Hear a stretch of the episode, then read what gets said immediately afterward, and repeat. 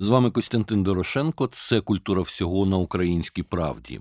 Ти як це питання напевно є головним питанням, яке сотні тисяч мільйони разів звучало в Україні після початку ескалації російської війни.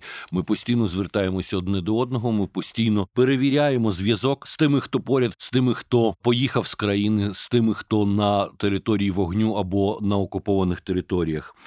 Масштабна виставка, не тільки виставка, проєкт Ти як виставка і дискусія зараз відбувається в українському домі.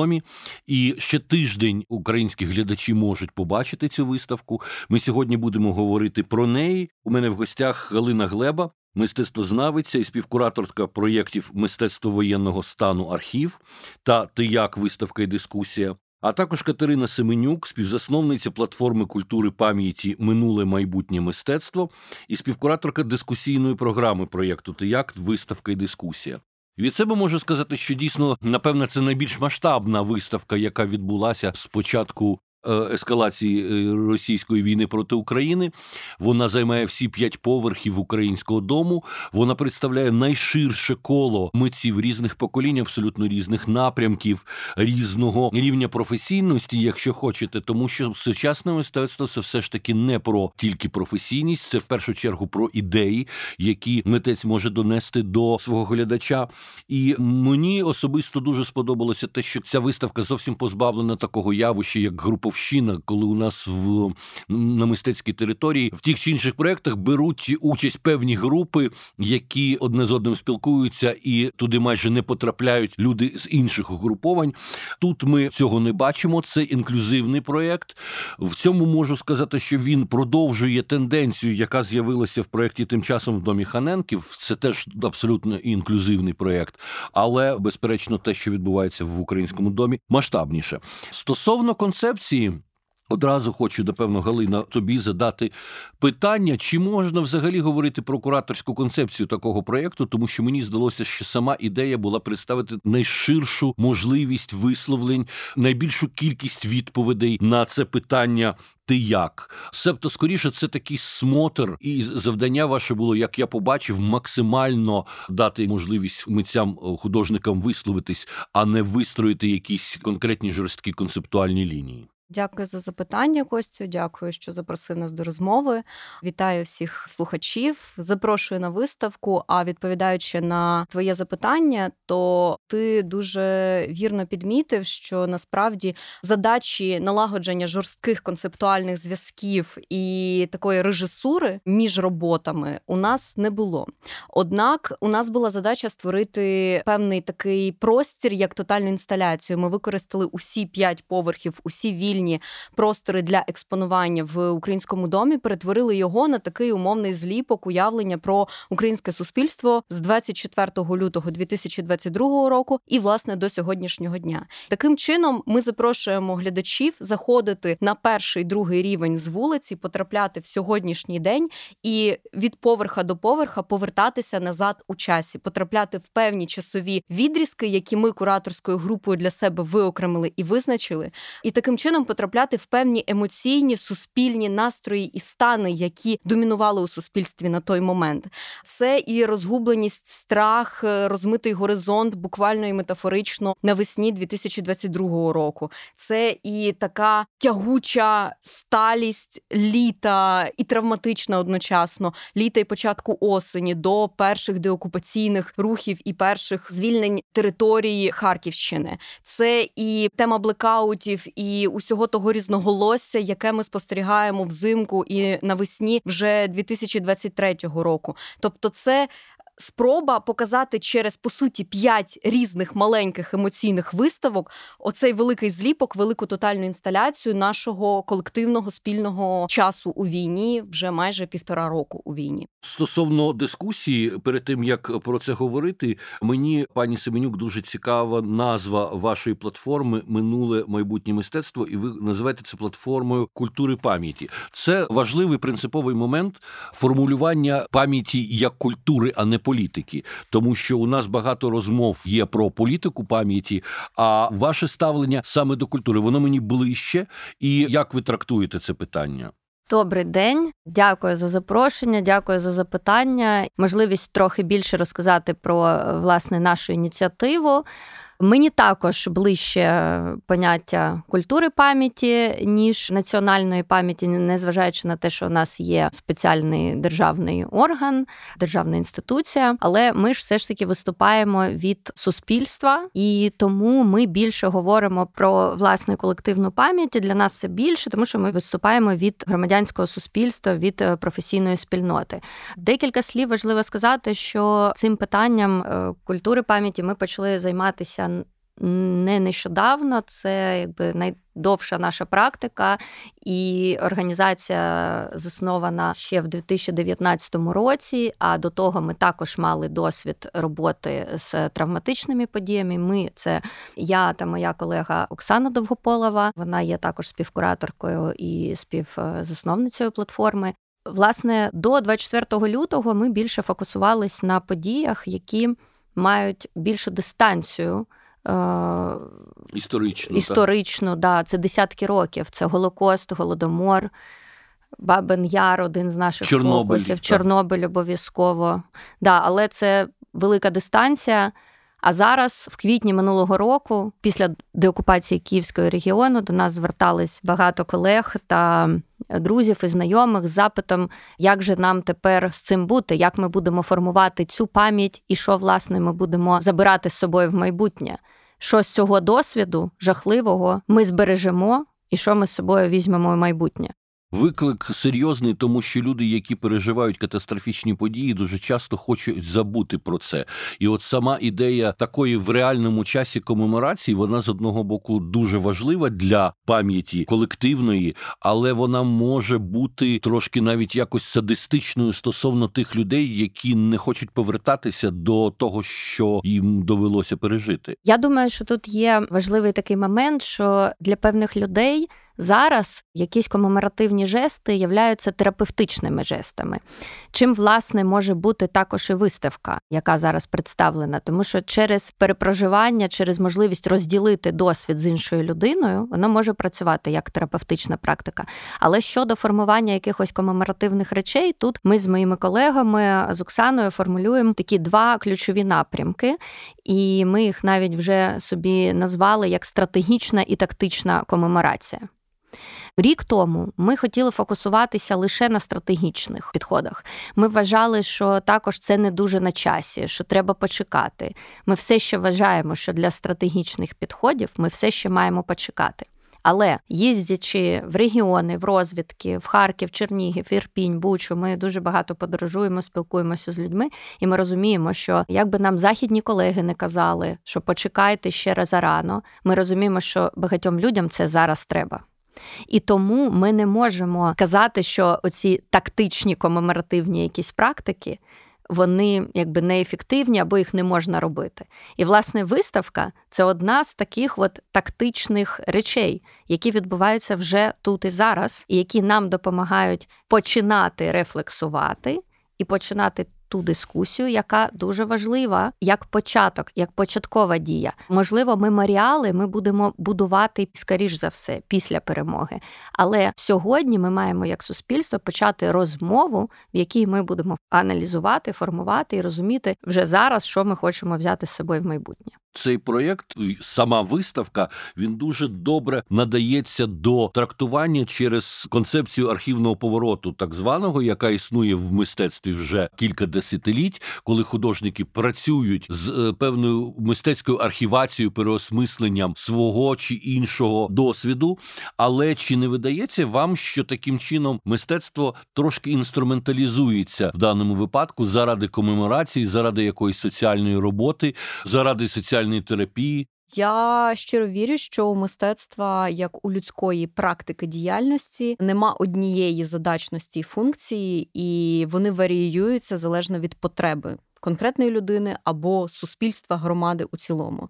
І те, що сьогодні у суспільства є потреба і запит через художні практики проявляти свої затаєні, неусвідомлені часом або приховані емоції, а також дивитися на чужі досвіди і таким чином віднаходити те, що відгукується персонально тобі або відгукується твоєму досвіду, це власне те, про що Катерина каже, як про таку терапевтичну практику. Це самотерапевтична практика, я б навіть так сказала. І я переконана, що коли оцей катастрофічно стресовий стан у суспільства зміниться станами прийняття, ем, скорботи, який закономірно наступить після перемоги, коли ми дізнаємося і усвідомимо увесь масштаб тих втрат, які ми зараз тільки підозрюємо. Мистецтво буде набувати геть інших форм, і закономірно з часом знову повернеться до станів е, мистецтва для мистецтва, яким протягом е, історичного поступу час від часу бувало. Я знаю, Галина, що ти працювала також цього року. У тебе був проєкт з митцями з Сараєво, з Боснії і Герцеговіни. Дуже цікавий і травматичний, і трагічний досвід Сараєва для міста, яке перебувало в облозі сербській дуже довгий час. Ця облога е, тривала довше ніж знаменита облога Ленінграда під час Другої світової війни. І саме під час цієї жахливої облоги, коли в місті не було води, не було електрики, постійно його обстрілювали. Там відбувається цілий вибух мистецький. Відкриваються галереї, з'являються мистецькі центри, робляться акції.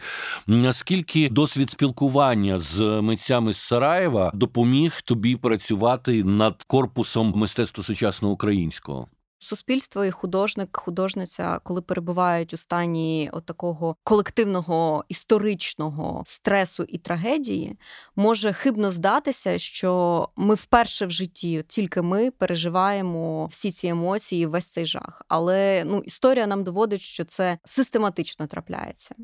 І спілкування з ініціативою музею в Сараєво в Боснії і Герцеговині, з Арс Аєві, музеєм сучасного мистецтва, який виник в місті під облогою, який за допомогою своєї гучності і оцієї культурної стійкості резистентності кричав про ту трагедію військову воєнну, яка трапилася з їхньою країною і з конкретним містом, дало мені особисто і нашій команді розуміння, що війна не може бути причиною, аби не з'являлися культурні форми або культурні активності. І теза про те, що мистецтво не на часі під час війни докорінно хибна. І навіть в цьому ж я переконалася вчора коли ми водили екскурсію для військових українських, ті саме між навчаннями і виїздом на передову виокремили для себе день і відвідали експозицію. Ми провели їм екскурсію, і дуже щемко було наприкінці цієї екскурсії почути від них слова про те, що коли ти їдеш на фронт і розумієш, що ти можеш з нього не повернутися, дуже важливо, окрім якихось персональних мотивацій, мати якісь отакі суспільні і розуміти, за що ти по суті борешся. Я не вперше озвучу думку про те, що це війна не тільки за територію, а за існування і за культуру, і за якусь суб'єктність як таку. І те, що, попри Усе, що з нами зараз відбувається, і жахливу війну, митці творять, реагують, хочуть бути видимими і продовжувати говорити, кричати, шептати, розповідати і не зупинятися в тому паралізуючому страху, в якому ми всі існуємо. Це дуже серйозний і дуже сильний мотив і для військових розуміти, що вони захищають. А це також частина тієї країни, яку вони відстоюють. Оці екскурсії з українськими військовими вони з'являються, тому що до вас звертаються так. з пропозиціями. Це так. дійсно дуже цікаво і важливо. А як реагують військові? Тому що сучасне мистецтво дуже неоднорідне, воно специфічне, воно часто не відповідає розумінню того, що мистецтво мусить робити щось прекрасне. Яка реакція у наших військових на те, що вони бачать? Мені здається, що у нас, як у кураторок, які вели їм екскурсію, було навіть більше самоцензури, самокритики і спроби підбирати слова, ніж вони загалом потребували, бо їхня широта поглядів мене особисто подивувала. Коли людина, спостерігаючи і розглядаючи роботу сучасного українського митця, проводить паралелі із роботою Герарда Давида про здирання шкіри з продажного судді ти розумієш, які глибокі знання і уявлення про те, що мистецтво це не про красиве, а це про суспільні стани, зміни, процеси трагедії і радості. Що це більше про суспільство, аніж про споглядання чогось приємного. Ну ми не могли не тішитися. І ті тонкі коментарі, вдумливі, дуже глибокі, дуже рефлексивні, які нам озвучували військові, споглядаючи роботи, насправді вражали. Хотіла б також додати, що ми з колегами зараз багато дискутуємо про те, що здається, що мистецтво через те, що вона працює з настільки зараз актуальними питаннями для всього суспільства, воно стає більш зрозумілими тому що люди приходять і вони не стикаються з питанням. Не знаю, саме тієї теми, яка не стосувалась їх, і для них виходить, що і тема нова, і форма нова, тобто вони не володіють, наприклад, мовою візуальною. Да? А тут виходить, що навіть якщо вони не володіють мовою, але для них це настільки актуальне питання, то виходить, що вони через тему якби і більше заходять до мистецтва. І в мене також досвід на моїх там попередніх виставках. Ми в Кюнстмузеєм Штутгарт відкрили такий цікавий теж проєкт е, From 1914 Till Ukraine про століття війн в Європі. І, е, чесно кажучи, така кількість відгуків була від людей, які такі не в суто в мистецтві, але для яких вони зараз в евакуації знаходяться в Німеччині. Вони приходили і вони дуже багато рефлексували і казали, що якби мистецтво працює для них, хоча це не було їх мовою. Це дуже цікавий феномен, тому що здавалося б, війна людину лякає, ставить перед нею абсолютну можливість зникнути, вмерти. Війна це про можливість смерті в будь-який момент, і це нібито мусило би слугувати закритості, підозрілості людей, замкненості. Але ми бачимо в українському суспільстві феномен відкритості. Навпаки, українці стають більш відкритими до досвідів одне одного, більше толерантності з'являється, і вони починають пускати в своє життя щось, на що раніше можливо не звертали уваги, і розсіюється оцей міф про те, що для того, щоб сприймати сучасне мистецтво, треба мати якісь особливі знання, чи це якась закрита територія. Насправді, з мистецтвом сучасним, так само як і з будь-яким мистецтвом, вся ситуація знаходиться в конкретному діалозі глядача і твору мистецтво не існує без глядача. Якщо не прийшла людина в галерею, пуста галерея, в ній не живе мистецтво. І я часто про це говорю і хочу слухачам сьогодні наголосити, що не треба спеціальних знань для того, щоб сприймати мистецтво. Так само, як ви емоційно реагуєте на твори античного мистецтва, не знаючи, чим жила античність, середньовічного мистецтва, не знаючи тонкощів середньовічної там релігійної філософії, так само ви просто дивитесь на те, що у вас викликає якусь реакцію чи не викликає. І сучасне мистецтво, мені здається, найбільш відкрита територія. Отже, ця війна, шок від неї, вона, як це не дивно, сприяє більш сучасному, нормальному, живому сприйняттю мистецтва як такого в нашому суспільстві. У мене ще склалося враження, що з початком саме повномасштабного вторгнення країна, її жителі, суспільство загалом опинилися в таких полярних станах і в таких масових потребах оцих горизонтальних зв'язків, що в силу налагодження горизонтальних зв'язків стиралися межі між професійною кваліфікованістю і некваліфікованістю, між якоюсь ієрархічністю як такою. Тобто всі робили те, за що свідомо брали відповідальність і могли це виконати. Тобто, це про взяти на себе відповідальність. І художники певною мірою, також перебуваючи в епіцентрі цього суспільства і будучи безпосередніми його представниками, виявляли ті унікальні стани, котрі помічали за собою, за своїм оточенням, ті побутові сцени, ті якісь онтологічні зрізи, які вони відчували, ті суспільні історичні зміни, котрі помічали. Тобто в практиках, художніх практиках останнього року така кількість близькості до людей у всіх сферах їхнього життя, якої я ну не можу помітити в попередні роки і не можу проспостерігати в розрізі світової історії мистецтва.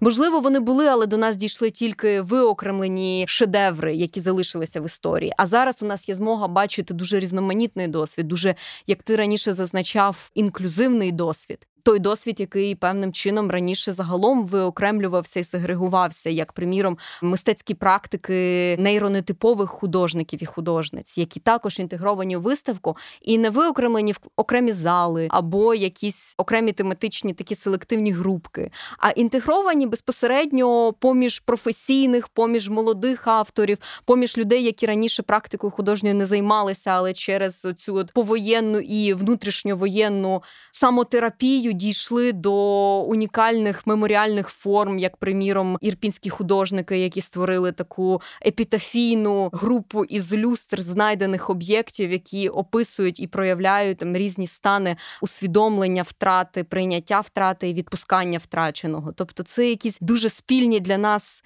образи і досвіди, які ми поділяємо всі між собою. Це дуже цікаве зауваження, і воно перегукується зі спостереженнями іноземних експертів стосовно того, як себе поводить армія українська, українське військо і російське. Якраз в українському війську існує оця ситуація горизонтального взаєморозуміння, швидкості реакції, відсутності жорсткої командної системи, тоді як росіяни просто чекають на наказ зверху і абсолютно нетворчо і примітивно його виконують, не дивлячись, що це може бути в конкретних конкретних умовах абсолютно бздура і неправильний наказ. Українські військові реагують в діалозі, і фактично про що ти кажеш стосовно українських митців і українського суспільства, взагалі, це якась тенденція загальнонаціональна. Момент масової потреби горизонтальних зв'язків. Ми відчули, що без цього напевно неможливо вижити. І фактично, от оця е, ситуація вона вперше максимально вистрілює на майдані. Мені здається, хоча до цього цього взагалі в Україні ну протягом всієї української історії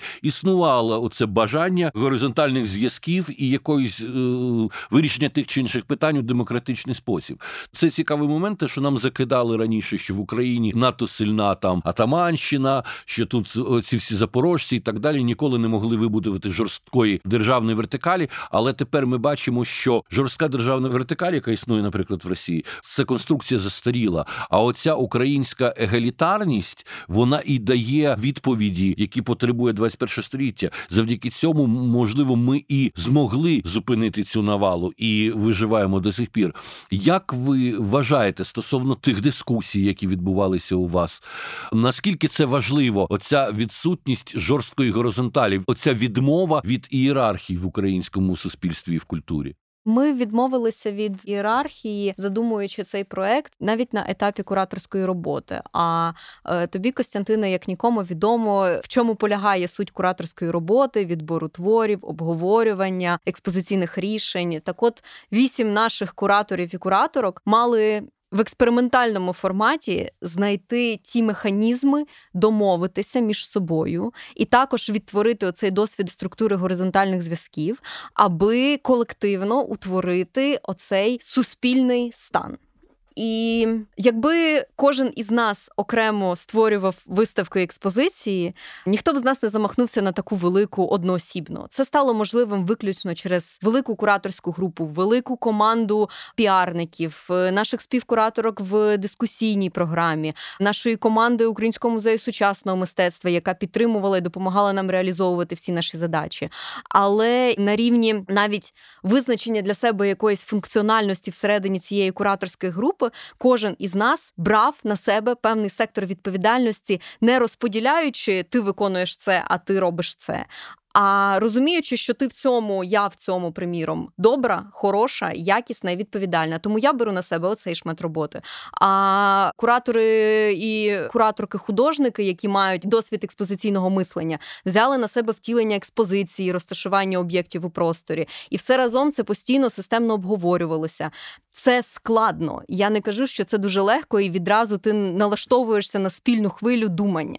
Але це дає нам змогу зрозуміти, що якщо ці вісім кураторів, плюс двоє кураторів дискусійної програми, і вся команда змогли домовитися для реалізації такої амбітної масштабної ідеї у країні, в якій йде війна, без державного фінансування, залучаючи всі кошти тільки зовні, то це може і робить суспільство. Тобто, ми по суті просто відтворюємо ті паттерни функціонування суспільства, які в ньому вже існують, і які я вірю вже дуже давно в ньому вкорінені. А я хочу додати до горизонталі ще один рівень це навіть рівень співпраці наших організацій, співпраці державних інституцій. Тому що саме цей проєкт є частиною ширшої рамки, ширшої програмної діяльності, яку платформа культури пам'яті минуле майбутнє мистецтво разом з громадською організацією музей сучасного мистецтва започаткували, запрограмували на рік і більше, я сподіваюся. І ця програма має назви Культура пам'яті в повоєнній Україні Memory Culture. Швейцарське посольство підтримало нас. Це один з наших таких ключових партнерів. Але це власне про співпрацю між нашим професійним та громадським сектором з державними інституціями з Міністерством культури, з Державним агентством розвитку туризму, з інститутом національної пам'яті. Власне, розуміючи виклики, які зараз стоють перед нами як суспільством, через оцей запит на тактичну, стратегічну, на якусь розмову про комеморацію, на початок цієї дискусії, на напрацьовування шляхів, а що ж ми маємо вже зараз робити. Тобто є певне коло питань, які ми, як дві організації, вирішили якби об'єднатись, щоб вирішувати разом. І разом з державними органами. Чому? Тому що коли ми говоримо про пам'ять, про формування колективної пам'яті, це має відбуватися виключно в форматі державно громадянського співробітництва, тому що порівняно з тоталітарними державами як то Радянський Союз і приємниця, е, сусідня країна наша, там якби формується лише в вертикальному форматі, тобто зверху спускається вниз, що саме і в який спосіб треба пам'ятати. Якщо ми сьогодні говоримо про формування нової колективної пам'яті, ми розуміємо, що ми маємо це робити разом з державою. Розумію, але от ви кажете про співпрацю з державними інституціями. Я бачу, що роблять недержавні інституції. Я бачу, що робить робите ви. Я бачу, що робить музей сучасного мистецтва. А, Яка роль в даному випадку державних інституцій? Чим вони вам допомагають? І наскільки я розумію, вони не фінансують вашу роботу. Отже, чи не виглядає це так, що ви просто з доброї волі робите ту роботу, яку мусили би робити державні інституції? Тут я так скажу, можливо, ми робимо певну роботу, але все ж таки я хотіла сконцентруватися на тому, що цей діалог неможливий без них. Тобто певні кроки все одно мають якби відбуватися разом. А щодо того, чи і з якими запитами вони до нас приходять і як ми рухаємося, можна сказати, що один з прикладів це співпраця з Державним агентством розвитку туризму України власне щодо маршрутів пам'ятання війни. Тобто у них є запит від туроператорів е, деокупованих територій, що з цим робити. А вони. Розуміючи, що вони насправді раніше займались туризмом, у них навіть не було запиту на роботу з пам'яттю, тому що це якби туризм не включав роботу з пам'яттю. Але зараз вони розуміють, що це стає одним з фокусів, тому вони приходять і до інституту нацпам'яті, і до нас, аби отримувати якусь експертну пораду, якісь напрацьовувати разом кроки. Ми, до речі, перед новим роком разом з нашим колегою Олександром Бабічем, істориком, також людиною туристичної сфери, створили такий відеокурс про дарк туризм якби на запит, тому що ми розуміємо, що зараз понесеться, як це е, хороше слово, як це регулювати, які Так, Катерина, це дуже важливий момент. Я от спілкувався з заступницею мера Бучі з Михайлиною Скорик, і вона каже, що ми маємо в Бучі певну проблему. Ми не хотіли би, щоб Буча раз і назавжди залишилася тепер тільки місцем страшенної антилюдської трагедії. Так, цю трагедію треба пам'ятати, але в Бучі продовжується життя, відроджується. Там є прекрасні прекрасні парки. Туди повернулись діти. Там дійсно відбувається побудова нової України, і ми не можемо таким чином цілі райони стигматизувати, перетворити їх на якісь там пам'ятники віктивності і трагедії. Тут дуже делікатний момент. Абсолютно, Михайлину також дуже любимо, поважаємо. Знайомі два тижні тому їздили до неї на зустріч в Бучу. Також вона озвучувала всі запити. Щасливі бачити, як це все відроджується. Щасливі бачити, що люди повернулись, продовжують продовжують вулицю вокзальну неможливо впізнати. Це не те, що ми бачимо на фотографіях Reuters. Тут перед нами, власне, перед нами всіма стоїть цей виклик. Як це зберегти, але не перетворити там на меморіал. Але тут приходить думка і до того, а що ж буде цим майбутнім меморіалом? Бо ти говориш до колег, навіть професійного поля, і ти кажеш слово меморіалізація, а люди відразу розуміють абіліск, якийсь стелу. І це наша також робота. Наприклад, ми в теоретичному полі також працюємо. З цього ми починали, до речі. І у нас є такий дуже корисний інструмент глосарій роботи з пам'яттю, де ми пояснюємо дуже багато термінів актуальних для українського суспільства, і маємо великий, до речі, фідбек щодо того, що користуються і студенти, і УКУ, і Шевченка, і різні професійні. Тобто розуміння таке, що таке може взагалі бути комеморація, що таке меморіалізація, якою вона може бути. До речі, ми з громадською організацією музею сучасного мистецтва також плануємо навіть такі, ну якби в форматі edutainment, навіть певні продукти випускати для того, щоб людям пояснювати. Що не все це стела, що є пам'ять, і пам'ять є стела. Ну тобто, що мають випрацьовувати інші підходи. Тобто, може тут і буде оцей новий підхід, що ми якось це збережемо. Можливо, у нас буде акція. Ми запалюємо свічку на день пам'яті жертв голодомору. Це свічка, це не ці пам'ятники. Є й пам'ятники, які, до речі, ця мова дуже викликає багато питань, тому що це пострадянська нова 92-тисячних е, мікс всього, і ти не розумієш, де Чорнобиль, де Голодомор, да, дивлячись здалеку на ці меморіали, але є жест. І це також комеморація. Тобто, можливо, треба думати більше про такі речі, ніж про якби в мармурі там щось закорбовано. До речі, оця сама ідея запалити свічку у вікні в день жертв голодомору, вона належить американському досліднику Джеймсу Мейсу, який один з перших почав дуже жорстко серйозно піднімати тему трагедії голодомору. Він добивався від уряду Сполучених Штатів Америки десятиліттями визнання цієї трагедії. Він на початку української незалежності приїхав в Україну і тут дуже багато писав нам про цю трагедію, коли ще навіть наша влада роздумувала чи сприймати це як геноцид і так далі. І він запропонував, чому я на цьому наголошую, що це була людина якраз не радянського мислення з трошки ширшою візією, і їй прийшла в голову ця ідея. Зараз, на щастя, виросли цілі покоління, які вже не народилися в радянському союзі, і дійсно ми можемо сподіватися на нові якісь е, більш людяні, інтимні, якщо хочете, практики, так от як запалення свічки, це не обов'язково стела чи щось подібне і грандіозне. А я е, вірю в наших людей, що коли вони дізнаються, що можна в інший спосіб. Не всі захочуть щось традиційне радянське. Правда, ми маємо зараз перезавантажити цю мову. Виставка з новими візуальними рішеннями, бо деякі художники, деякі митці вже запитуються, наприклад, тема пам'ятання для них також одна з тем, над якими вони працюють. Тобто, ми всі маємо перезавантажувати цю мову, але і на рівні ідеї, і на рівні форми. От, власне, вже коли відкривався цей проєкт, ти як громадська організація Центру сучасного мистецтва заявила, що це і відкриття виставки, і вже заявлення про музей. Але виставка це все ж таки ще не музей, і музей це все таки ну дуже важливо. Це колекція, так чи інакше. Не буває музею без колекції. Галино, розкажи, будь ласка, в якому стані формування музею сучасного мистецтва зараз що відбувається? Тому що з першого початку була заявлена, на мій погляд, дуже добра ідея музею сучасного мистецтва українського, теж як горизонтальної структури, яка не просто мала би якусь там модерну суперову будівлю в Києві чи в якомусь іншому місті, а яка могла би співпрацювати і мати єдину колекцію на цілу Україну, і е, це така, ну як різома, як сітка певна, як мережа. Але потім почалася епідемія. Потім ми маємо ескалацію російської війни. Зрозуміло, що трошки була зупинка в цій ідеї створення музею сучасного мистецтва. На якому етапі це все зараз? Ну, власне, чергове в історії незалежної України повернення до ідеї створення музею сучасного мистецтва за останні 30 більше років.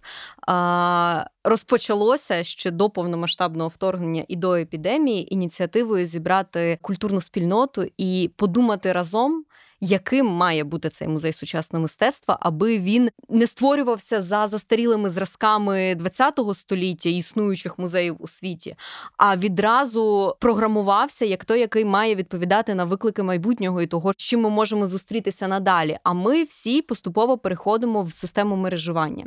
І власне те, що ти згадав про цю сітку, цю системність і мережу, це і є ідеєю і концепцією цього музею сучасного мистецтва. Ми вже анонсували анонсувалися як Український музей сучасного мистецтва Ukrainian Museum of Contemporary Art.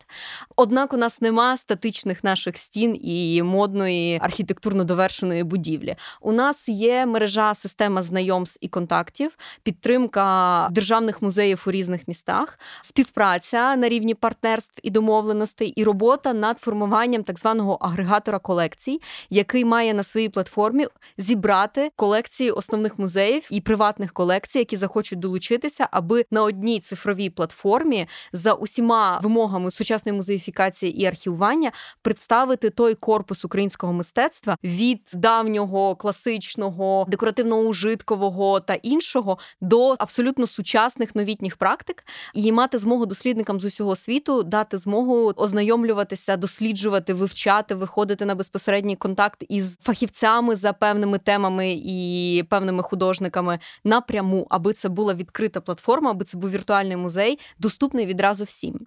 Це прекрасна ідея. Вона перегукується до речі з ідеєю покійного Олександра Ройтбурда, який свого часу казав, що є велика необхідність оцифрування колекцій всіх українських музеїв державних і поєднання їх в єдиний реєстр для того, щоб цей реєстр був ще відкритий для кожного дослідника. Ця ідея викликала цілу паніку серед музейників з різних причин. І Олександр тоді сказав, що він готовий починати з одеського музею. Я знаю, що дійсно там в Одеському художньому музеї проводиться ця робота робота, відбувається оцифрування, але ваша пропозиція ще більш ширша, тому що вона включає і приватні колекції, так. і так далі. Але ви можете тільки запрошувати, хтось може не захотіти. Звичайно, ми можемо запрошувати, але таким чином це приналежність приватної колекції до публічності, до видимості. Відповідно, в подальшому це залучення цих робіт на виставки. Це дяка тим е, колекціонерам і колекціонеркам, які свого часу зберегли ці художні твори для України українського суспільства і власне залишили їх в Україні, або ж навіть якщо вони поза межами України знаходяться, то хочуть включити їх до цього спільного наукового знання, яке може бути доступне. Але поряд із тим, е, Український музей сучасного мистецтва протягом останнього року року повномасштабного вторгнення, також розуміючи, що ми в історичному моменті живемо, і в цьому історичному моменті вже створюються знакові культові іконічні, я б навіть сказала, твори. Це безперечно не все наповнення виставки Тият, але є ті знакові речі, які ми вважаємо за необхідне вже зараз зберігати в Україні. І за підтримки іноземних партнерів ми почали формувати цю колекцію фізичних творів. Зараз вона налічує близько 100 об'єктів до збереження, і частина із них включена в цей проект. Цікаво дізнатися імена, хоча б кількох художників, чиї роботи придбані для цієї колекції. Це дійсно цікаво. До колекції увійшли е, робота Катерини Лісовенко без назви, на якій зображена мати з дитиною, яка одночасно апелює до кількох образів в світовій культурі і в українській також. Це і Богоматір з дитиною, це і свобода на барикадах, і і дитина, і мати дуже отак, от стійко і переконливо показують жест в напрямку руху вибуху російському кораблю, але робота створена значно раніше, ніж все це трапилося. Робота створена за два дні до повномасштабного вторгнення, і ми розуміємо, що це також своєрідний зліпок настрою тогочасного суспільства. Найбільш е, суспільно соціально незахищеної групи це матері з дітьми, які для себе вирішують е, оце от питання майбутніх небезпек таким переконливим жестом і такою переконливою відповіддю. Так, ця робота буквально одразу в перші дні стала знаковою через українські соцмережі, і, взагалі, Катерина Лисовенко одне з найбільших відкриттів. Їй вдалося якось ну її творча манера, її практика дуже відгукується в, почуттях емоціях людей, які переживають цю війну. А також ще кілька також це е, такий щоденник, який художниця Інга Леві веде з 26 лютого кожен день, фіксуючи цю розділену розірвану розірвану реальність. Щоденник називається Подвійна експозиція, і це такі графічні замальовки двох паралельних стрічок, стрічки новин і образу запозиченого звідти, і побуту, в якому художниця існує в той конкретний день, які вона поєднує між собою. І так у кожного дня є і своя хронологія війни, і якісь дуже глибокі, дуже чуттєві, дуже трагічні стани і образи, які художниця в них вміщує. Також до колекції входять роботи Данила Німіровського, це художник із Маріуполя, який навчався в Києві, але перед повномасштабним вторгненням він приїхав до рідного міста викладати у місцеву філію художньої академії і зустрів повномасштабне вторгнення в Маріуполі. Провів перший місяць в бомбосховищах на заводі Ілліча. І, власне, єдине, що він зміг через всі ці пропускні пункти в евакуації пізніше з Маріуполя вивести, це два такі аркуші побутових замальовок червоною ручкою, єдиною, яка в нього була, з зображеннями тих, з ким він був в бомбосховищі.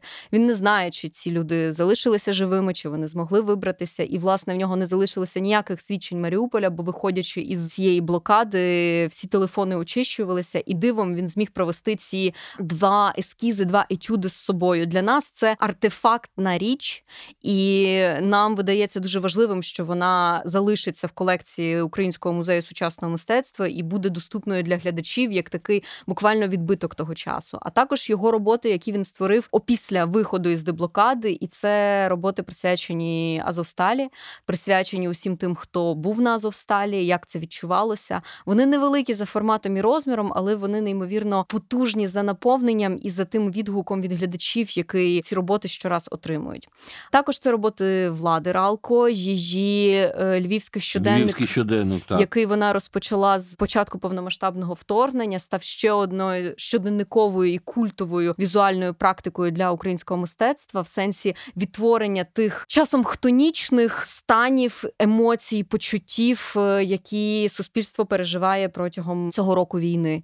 Серед робіт в колекції є також твори Ахри Аджинджала з таким щоденниковими замальовками пейзажів від того, як вони змінюються, і це власне також апелювання до образу землі, який, як нам видається, у сприйнятті суспільства також видозмінився. Суспільство почало фізично відчувати кордони своєї країни, почало бачити в землі значно більше ніж просто ґрунт і територія, бачити в ній якусь приналежність собі, відчувати цю болючу власність, яку в тебе відбирають, відчувати, можливо, навіть фантомні болі, як за втраченою кінцівкою, за втраченими територіями. Тобто, оце от ототожнення кордонів країни з людським тілом і проживання цих втрат як власного болю, це дуже такі сильні складові, які проявляються в художніх практиках. Якщо ми будемо мріяти чи думати про можливість про розвиток музею сучасного мистецтва, то рано чи пізно з'явиться питання, все таки головної його бази, я не знаю, якогось центру архітектурного. І вже два роки тому йшлася розмова про те, що це не обов'язково мусить бути в Києві. Що зрештою Україна велика і центрів багато. Ми е, говорили з кримсько-татарським художником і молодим неполітичним соціальним діячем Халілом Дервішевим, і у нього є ідея, якраз що після деокупації Криму важливо зробити серйозний масштабний музей сучасного мистецтва саме на Кримі, тому що якраз це проблема і трагедія Криму, ставлення до нього як до території курорту, де культурне життя існує три місяці, а потім не, не, не зрозуміло, що відбувається. І чи ви поділяєте думку, що для нас це дуже важливий виклик зараз по деокупації Криму вкласти максимально максимальні зусилля для того, щоб Крим став центром саме сучасної культури, суперсучасної, цікавої для молоді, для туристів з усього світу. Ну як та ми маємо подібні приклади, як там музей Соломона Гогенхайма в Більбао чи музей сучасного мистецтва в порту, коли якась територія, яка так чи інакше вважалася периферійною, раптом стає головним центром. Як вам така ідея, і взагалі як ви бачите з точки зору розвитку і колективної пам'яті, і всього того, що ми зараз переживаємо можливості повернення Криму в культурне наше середовище. Я взагалі дуже поділяю ідею оцього мережування і ще більше поділяю ідею децентралізації, яка, як ми зараз бачимо, набуває і запиту, і втілення. Власне, про музеї сучасного мистецтва в регіонах напевно варто згадати унікальний досвід, який у нас є, і поки що який нам дуже складно коментувати через втрату зв'язку з цією людиною людиною, але поява музею сучасного мистецтва у Херсоні була ініціативою і багаторічною практикою з 2002 року В'ячеслава Машницького, який повернувся до рідного Херсону в місто, де не існувало музею сучасного мистецтва, але дуже було багато внутрішніх таких авангардних прогресивних практик від молодих митців і спільноти запиту на якийсь такий осередок культурної діяльності. І він, покладаючись на власну ініціативу, заснував цей музей, який не став великою будівлею і не володіє неймовірною колекцією, тобто він не перетворився на таку потужну інституцію, але він став такою точкою тяжіння, центробіжною силою для формування спільноти і ком'юніті. І це дуже сильний жест, який був зроблений задовго до розмов про децентралізацію. Я переконана, що після деокупації Криму в Крим повернеться велика кількість українських митців, які вимушені були виїхати, покинути рідну землю, і повернеться з великим бажанням реінтеграції Криму до України і приєднання знову Криму як частини оцього колективного спільного досвіду і дискурсу. Я також вірю в те, що всі реінтеграційні процеси необхідно проводити і щодо тих територій, які були в окупації або загалом стали зоною ведення активних бойових дій, через які проходила лінія фронту. Бо вони також, як ми знаємо на прикладі Бахмуту та приналежних сіл і містечок навколо, знищені фізично, повністю знищені. Їх не існує, і нам вже зараз треба думати про те, яким постане і Маріуполь, і з чим він має постати, як з культурними центрами і місцями комеморації. Також Бахмут, також Ірпінь, також Буча, усі міста. Котрим необхідно відновитися і, по-перше, прожити свою внутрішню травму. По-друге, за допомогою цього культурної потуги і сили переосмислити самих себе і вийти на якийсь новий відновлюючий цикл. Я б хотіла додати ще щодо власне децентралізації. Звісно, що сама по собі я її також підтримую на якомусь концептуальному рівні, але це ще й про роботу з ризиками. Я думаю, що диверсифікація колекцій це власне про сучасний світ. Костя, от ви перераховували там певні музеї. Я згадала ще Луверланс. Я згадала цей момент, коли Лувер розділяє свою колекцію, і частину колекції уносить в депресивний регіон. І з одного боку це оживляє регіон, а з іншого боку, це не всі яйця в один кошик. І коли ми сьогодні бачимо ситуацію, що ми не знаємо, в якому стані і де буде наступна війна, ми знаємо всі ризики. Ми знаємо ці ризики ситуації з колекціями, як ми все це вивозили. І що ця диверсифікація, власне, вона може бути ну, якби моментом такий нашого майбутнього. Це раз, два. До речі, український досвід ми нещодавно з колегами відвідали Харків і спілкувалися з Тетяною Пилипчук, директоркою Харківського літературного музею. Наскільки ми дізнались, вони відмовились від концепції архітектурної, яку до повномасштабного вторгнення розробив Дроздов. Нам всім подобалась. Більшості професійної спільноти сподобалась ця ідея нового. Ми всі дуже підтримуємо літературний музей, да, настільки вони прогресивні. Але Тетяна, перше, що нам сказала, ну все ця ідея пішла. Чому? Тому що там колекція зберігалась на якомусь поверсі. Ми розуміємо, що сьогодні ми не будемо колекції зберігати, десь ми їх будемо. Ну це навіть неможливо зараз уявити, тому що музеї навіть і навіть місця для публічних подій в більшості будуть уявляти, що це має бути десь під землею, це має бути в сховищах. І ми розуміємо, що ми після перемоги ми продовжуємо жити поряд з сусідом, який може нікуди не дінеться. І ми завжди будемо ще й тим щитом між Європою Західною і Росією. І це буде завжди ризиковане становище. Тому, можливо, як досвід Фінляндії, у яких містобудівництво вже в ДБН там все закладено, як підірвати мости, все таке, бо вони розуміють, з ким вони поряд знаходяться. Так, таким чином дійсно ця війна змінює нашу уяву і про місце мистецтва, і про території і можливості для діалогу, і про взаємний вплив, і про питання безпеки, яке напевно тепер дійсно десятиліттями буде для нас важливим, щоби ми не планували в будь-яких галузях в своїй країні. А я хочу нагадати слухачам, що тиждень залишається у вас можливості побачити наймасштабнішу з часу ескалації російської війни проти України виставку художню «Ти як» виставку і дискусію в українському домі. А дивіться. сучасне мистецтво сьогодні як ніколи близьке до о, українського глядача. Дякую вам.